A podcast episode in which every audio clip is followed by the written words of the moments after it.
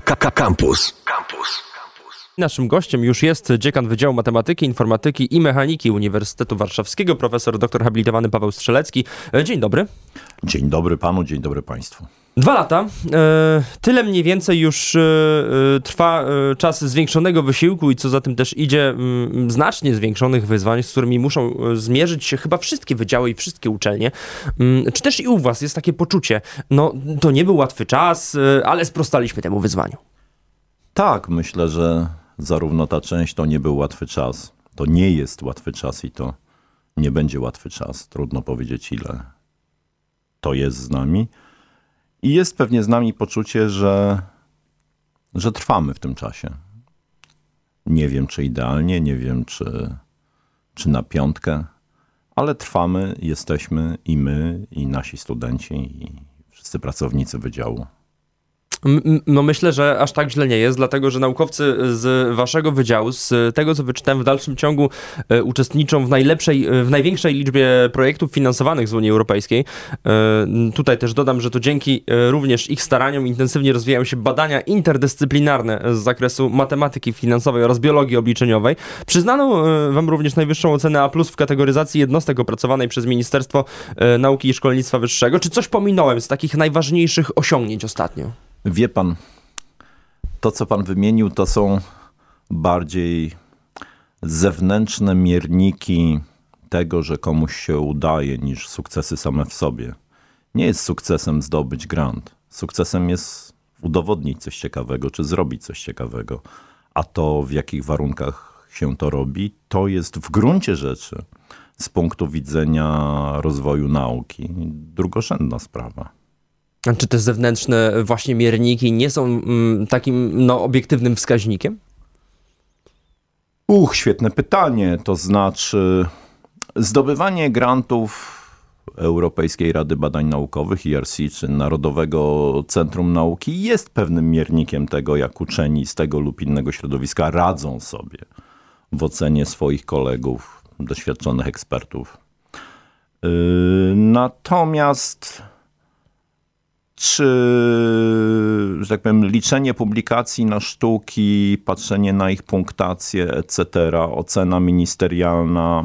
No to jest taki chyba, naj, to, jest, to jest chyba największa bolączka to jest jednostek naukowych. obiektywny miernik sukcesu, to bym się zawahał. To znaczy, to jest coś, co jest obecne w naszym życiu, z czym też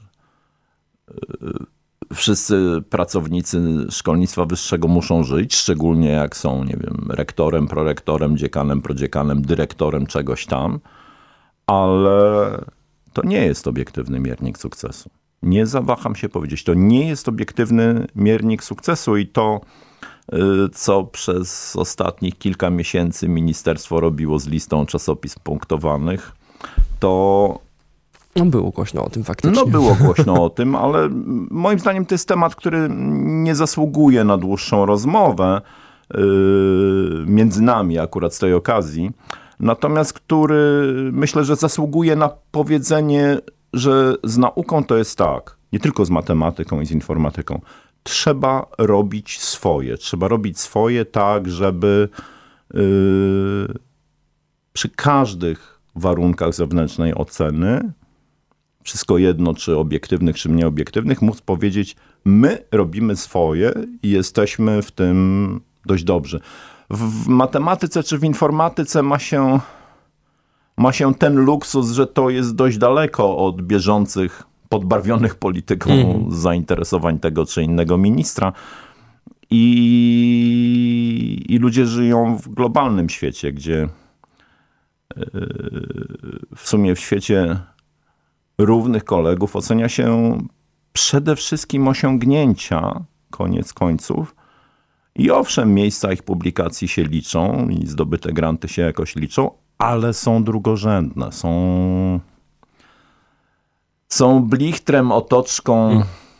elementem mołojeckiej sławy czasem, ale nie są najważniejsze same w sobie.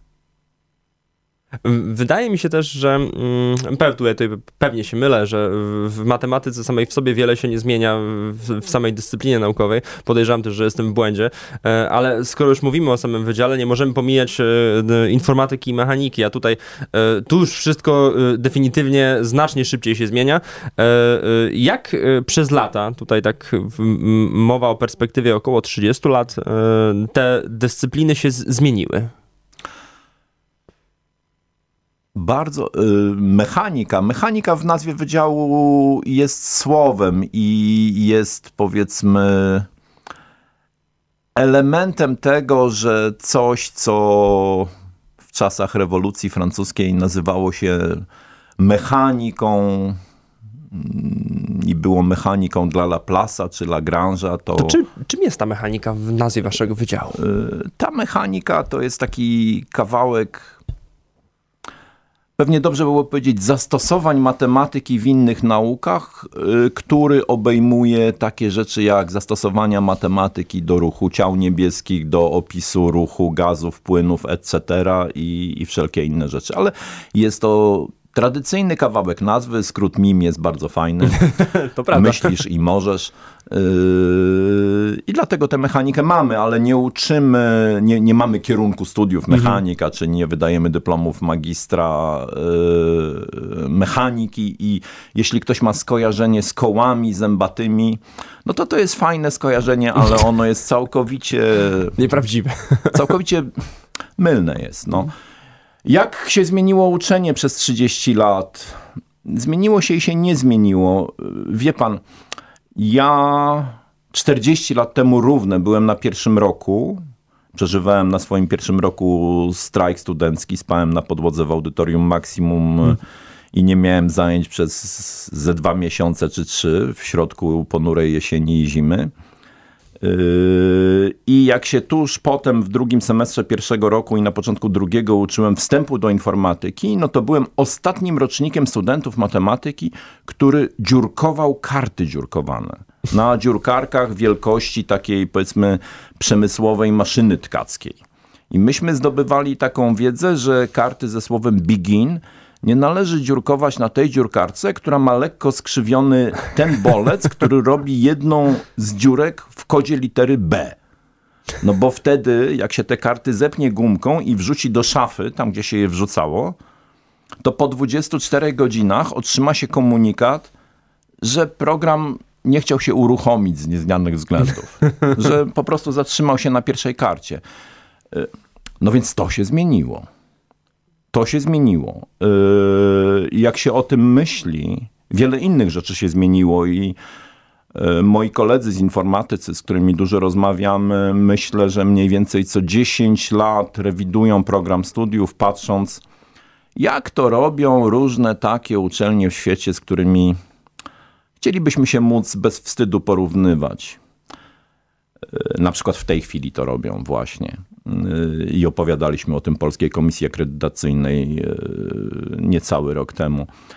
Y, więc no, staramy się uczyć w miarę współcześnie. Z drugiej strony, ta historyjka o kartach, ja ją opowiadam no, nie, nie tyle z powodów kombatanckich, co dlatego, żeby powiedzieć, że to, czego się ludzie, uczą ludzie w wieku lat 18 czy 20, zapewne będzie anegdotyczną historyjką z lamusa, jak ci ludzie będą jeszcze całkiem w pełni sił. I to, co uniwersytet może im dać, na ścisłych kierunkach szczególnie, to są poważne, teoretyczne podstawy i dyscyplina myślenia w pewnym kanonie reguł. Bo jest jasne, że ci ludzie w życiu będą musieli przede wszystkim mieć gotowość uczenia się nowych rzeczy które przyjdą. Częściowo może przyjdą za sprawą ich samych, ale przyjdą. I wiedza nabyta chwili X, chwili X plus 20 czy plus 40 może, może mieć tylko anegdotyczny charakter. Tak jak moje wspomnienie o tych skrzywionych bolcach od litery B, wie pan. Zmieniają się te dyscypliny naukowe mm, tak szybko. Powiedzieliśmy wcześniej, że y, program nauczania rewidowany jest tak naprawdę, mm, wydaje mi się, że aż po 10 latach, a one się zmieniają tak szybko, że mówi się, że student informatyki w momencie studiowania już jest w tyle za technologią. E, czy to prawda? Czy może lekka przesada jest w tym twierdzeniu? W pana twierdzeniu nie ma przesady. Jeżeli ktoś chciałby myśleć o kształceniu studentów informatyki tak, że mamy ich nauczyć konkretnej technologii, tego konkretnego języka programowania, yy, tego narzędzia czy innego. Otóż my nie uczymy informatyki tak. My uczymy informatyki właśnie przy założeniu, że ludzie będą musieli trwać na rynku pracy kilkadziesiąt lat i trzeba im dać solidne podstawy. Trochę tak jak u Kartezjusza w rozprawie o metodzie są racjonalne reguły i podstawy myślenia, które potem można stosować tak jak Kartezjusz to robił. Uniwersalnie. Uniwersalnie. Można je stosować yy, myśląc o algebrze i geometrii, można je stosować używając algebry i geometrii w fizyce czy w mechanice, można je stosować w fizjologii, a nawet w psychologii. I tak samo z pewnego dystansu jest z informatyką. Ludzie uczą się podstaw precyzyjnego matematycznego myślenia, uczą się pewnych narzędzi programistycznych i widzą na przykładzie tych narzędzi, jak te podstawy działają.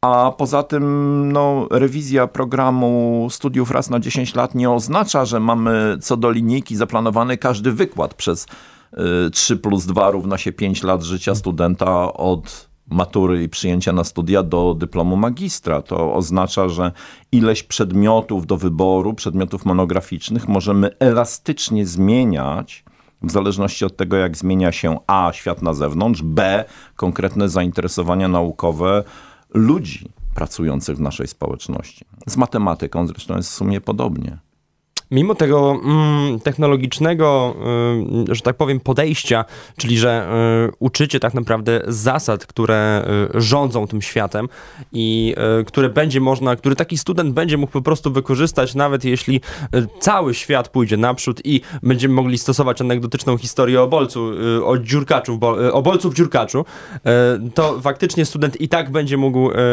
wykorzystać swoją wiedzę do tego, żeby postępować dalej na świecie. Ale wydaje mi się, że mimo wszystko, jeśli idziemy tym torem, że, yy, że yy, mamy technologię, na podstawie której uczymy yy, uniwersalnych zjawisk w nauce, to chyba żadny inny, żaden inny wydział przez to właśnie nie może, nie, mo, nie, nie ma takiej konieczności, by być aż tak bardzo na bieżąco z nowymi technologiami jak wy. Czy... Nie, to chyba nie jest prawda.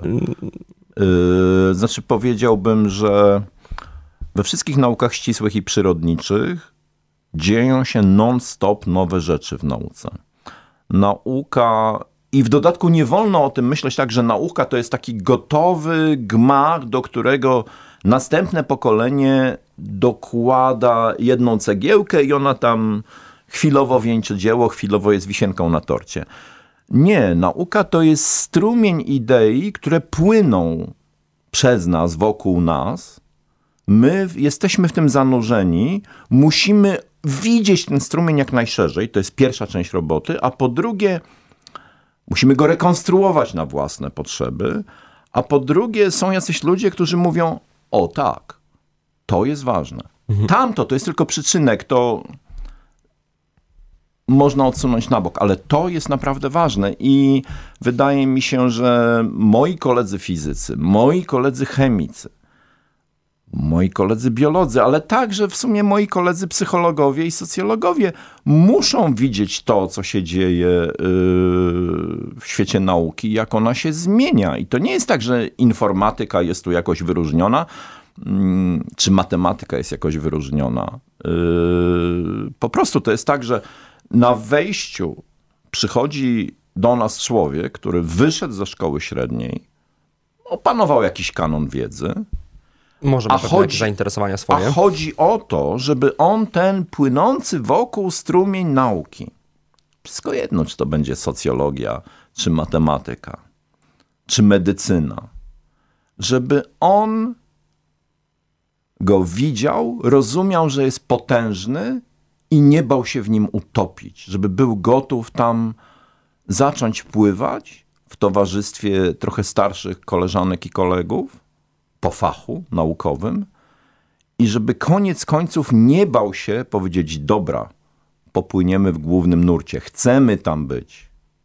Czy w kontekście y, ostatnich dwóch lat, czyli w kontekście pandemii y, i w kontekście tego, że no, musieliście przejść również na y, nauczanie zdalne, czy, to był, czy to był dla was taki, wyz, taki to było, czy to było wyzwanie dla w ogóle Wydziału Matematyki, Mechaniki Informatyki, czy, czy może zupełnie nie? Czy może podeszliście do tego, że no mamy już wszystko, więc po prostu róbmy to? Mm, wie pan, no to oczywiście jest wyzwanie, bo Nikt z własnej inicjatywy nie lubi pracować w dużo trudniejszych warunkach. Jak ma zrobić jedną konkretną rzecz, czy przeprowadzić jakiś konkretny proces, to oczywiście chciałby to zrobić w sposób optymalny i nie mordując się nadmiernie. Ale wydaje mi się, że to w ogóle jest takie środowisko, mm, środowisko matematyków i informatyków. To jest środowisko rzeczowych i pragmatycznych ludzi, którzy mówią sobie: No dobrze, jesteśmy na uniwersytecie, mamy uprawiać naukę i mamy się uczyć. Jest taka, tak, trudno, będziemy to robić w tych warunkach. Po prostu trzeba to robić w tych warunkach. No nie ma co wyrywać sobie wszystkich głosów, włosów z głowy. Mm, jest normalne, że się czuje zmęczenie czy coś takiego, ale trzeba robić swoje. No. Tak samo jak zrobieniem nauki, niezależnie od tego, co pan minister Czarnek y, pisze w tabelkach z punktowymi wartościami czasopism. Trzeba robić swoje. Z tego, co mówimy cały czas, wydaje mi się, że to wszystko się mm, wiele nie zmienia, że student cały czas, mimo tych zmieniających się czasów, wychodzi z bardzo podobnymi y, doświadczeniami z waszej uczelni. No właśnie, czy, y, czy student y, właśnie matematyki, informatyki y, y, na rynku pracy y, będzie musiał się mierzyć z nowymi wyzwaniami w, w, we współczesności, czy do którego musicie ich przygotować? na studiach, tak? Mhm, dokładnie. No nie wszystko poznał na studiach, ale y, po pierwsze jakąś część miał szansę, według mnie, rozsądną. Weźmy tego studenta informatyki na przykład, bo to jest takie pewnie dla wielu osób bardziej przyziemne, czy może bardziej namacalne. Studenci informatyki nie piszą jednoosobowo prac licencjackich, tylko w czteroosobowych zespołach piszą zespołowy projekt programistyczny i piszą go z reguły w kontakcie z jakąś firmą, małą lub dużą, której naprawdę, lub maleńką, której naprawdę zależy na tym, żeby zrobić jakieś konkretne oprogramowanie, które będzie coś robić.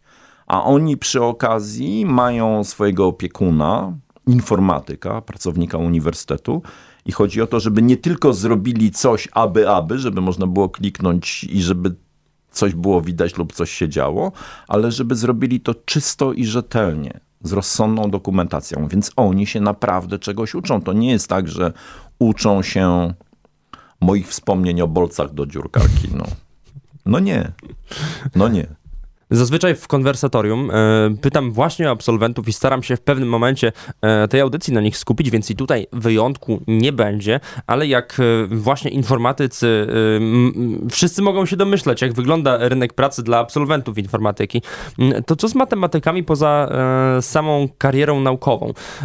Reszt, miałem takiego kolegę, który powiedział nam, że idzie studiować matematykę i cała reszta patrzyła na niego raczej z takim lekkim, ironicznym uśmiechem uśmiechem, bo czemu informatyk, y, czemu nie informatyka? Co będziesz robił po, po matmie? Y, to właśnie o to zapytam, jak wygląda rynek pracy dla, y, dla absolwenta matematyki? Bardzo dobre pytanie. Wie pan, ja jak sam szedłem na studia na matematykę, to mój ojciec był nieszczęśliwy, że nie chce zostać inżynierem. On był inżynierem. I chyba poczuł się w miarę spokojnie, jeśli chodzi o moją przyszłość, kiedy zrobiłem doktorat. Yy, ale mm, w Stanach co roku robi się takie rankingi których, y, w których pozycjonuje się poszczególne zawody. Na ile to jest dobry zawód? I tam, tak powiem, duże zarobki, punkty dodatnie. Mnóstwo stresu, punkty jednak troszkę ujemne. Yy, możliwość swobodnego kształtowania własnej pracy, etc., etc., punkty dodatnie, no i tak dalej. No i yy, tam zawód matematyk jest z reguły w pierwszej dziesiątce kilkuset zawodów, a chyba w 2014 roku był na szczycie drabiny. Więc yy, mówi się czasem, że matematyka to jest taka niedostrzegalna kultura naszej cywilizacji. Hmm.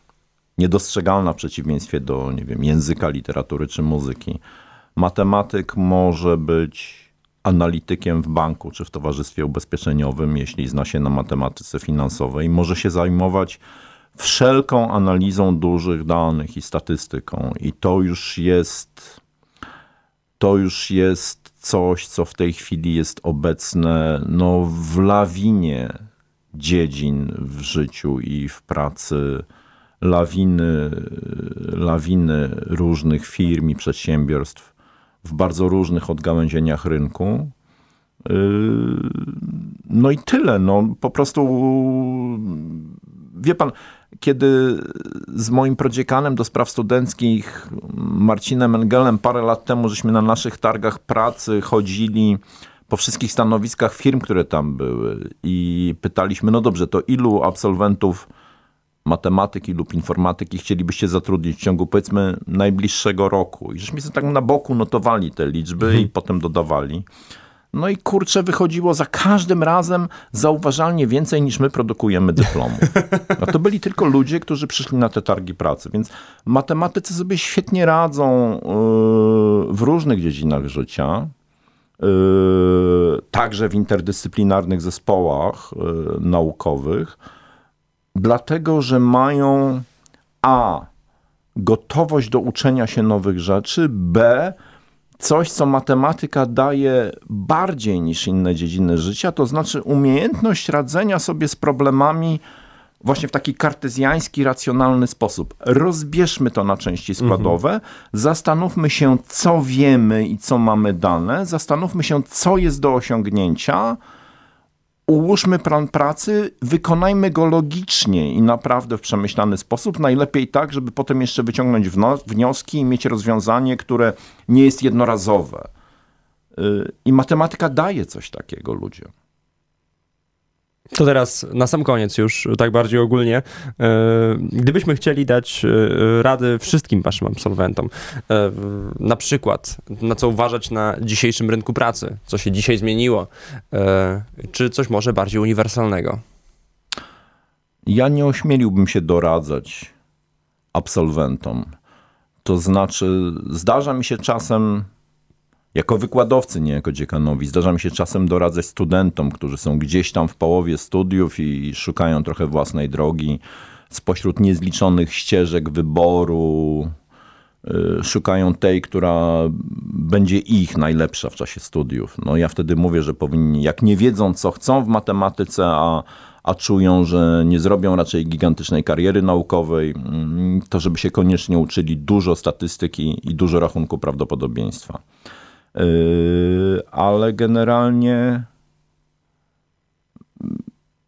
powiedziałbym, gdybym miał cokolwiek powiedzieć, to bądźcie sobą, starajcie się pracować z przyzwoitymi ludźmi. Pieniądze nie są najważniejsze. Róbcie coś ciekawego, co uważacie za sensowne i przydatne dla innych. I jak to będzie powiązane z waszym zawodem, to to rzeczywiście będzie sensowne i i będziecie wnosić swoje, swoje cegiełki do, do własnego życia, do, do rozwoju cywilizacji, do pierwszych dwóch linijek polskiego hymnu. Będziecie sensownymi ludźmi. To powiedział profesor doktor habilitowany Paweł Strzelecki, dziekan Wydziału Matematyki, Informatyki i, Me i Mechaniki Uniwersytetu Warszawskiego. Dziękuję bardzo serdecznie za tę rozmowę. I ja dziękuję również. Kłaniam się panu, kłaniam się państwu. Słuchaj Radio Campus, gdziekolwiek jesteś. Wejdź na www.radiocampus.fm.